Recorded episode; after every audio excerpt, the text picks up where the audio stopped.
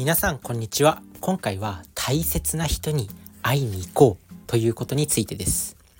まあ大切な人っていうと配偶者の方であったりまあ家族兄弟いると思います。大切な人に定期的にやっぱ会いに行ってますかっていうことなんですけど、まあ、最近ね立て続けに身内の葬式が続いて前まで半年前まで元気だった人が急激に弱って亡くなってしまったんですよ。まあ、正直驚きですよね。お盆お盆からまだ半年も経ってないかもしれないし正直言ったら。お盆って8月でしょ？で今11月だから、まあ、たった3ヶ月ぐらい。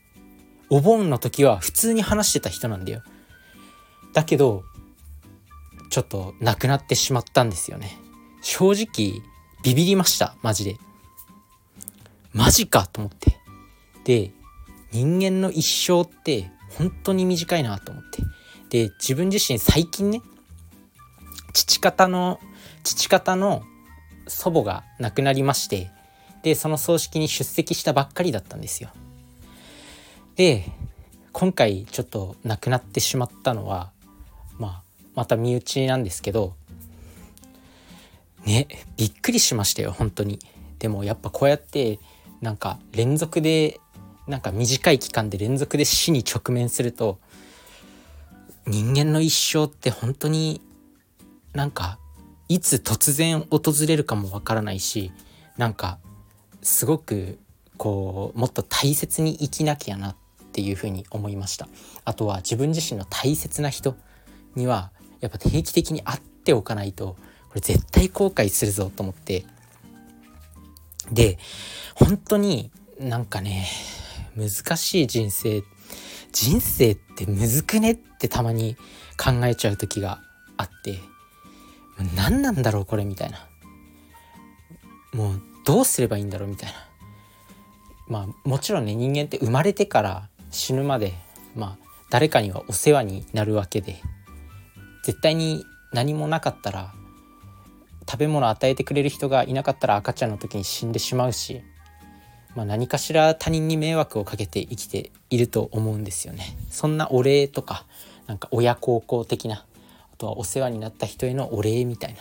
そういうことをできないまま死んでしまうっていうのはこう心残りがあるしやっぱ大切な人には会っておかないとなって思うと同時にやっぱ死に直面すると生きてる間は本当に全力で生きなきゃいけない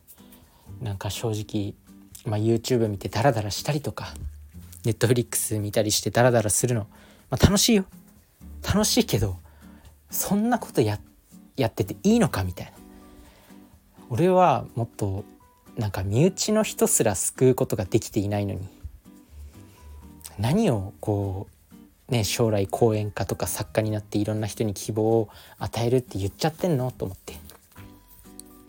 身内すら満足に恩返しできていないのに。何してるんだろうっていう気持ちにまあやっぱなります。どうしてもなります。人間死ぬのはしょうがないよ。しょうがないけどなんかね怒り。で本当にね弱い生き物。弱い生き物だなって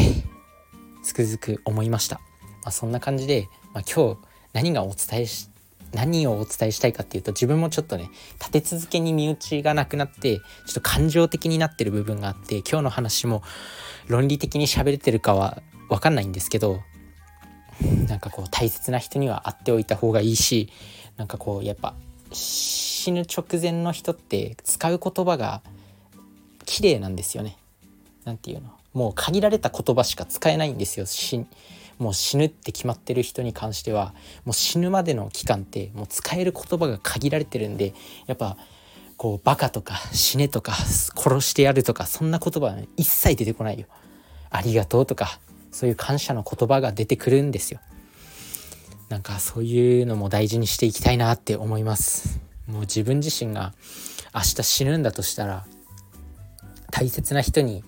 せめて電話でもすると思いますそんな感じでなんかやっぱ人とのつながりって大事だなって思うしこうかけがえのないこの人生の時間をちゃんと使いたいっていうふうに思いました。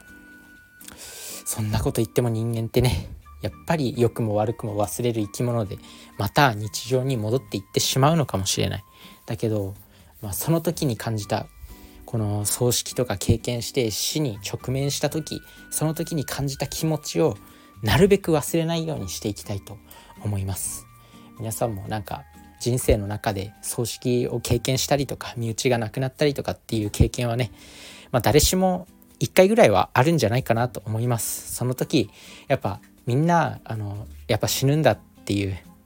そういうのにそういう気持ちにはなったと思いますよ。少なからず。その気持ちを忘れずに、まあ、だからまあ死に直面するとやっぱ使う言葉をきれいに使う言葉がきれいになるしなんかちゃんとこう親とか両親とかそういうお盆お盆であったりそういう節目節目で、まあ、せめて仕事が忙しかったら、まあ、1時間でもいいよ。会っておいて損はないと思います。どうしても忙しくて会えない。さすがにね1年に1回10分は時間作ることができるんじゃないかなと思います。どれほど忙しくても。まあ本当に分刻みで動いてる人とかは別かもしれないんですけど1年に1回10分ぐらいは作れるんじゃないかなって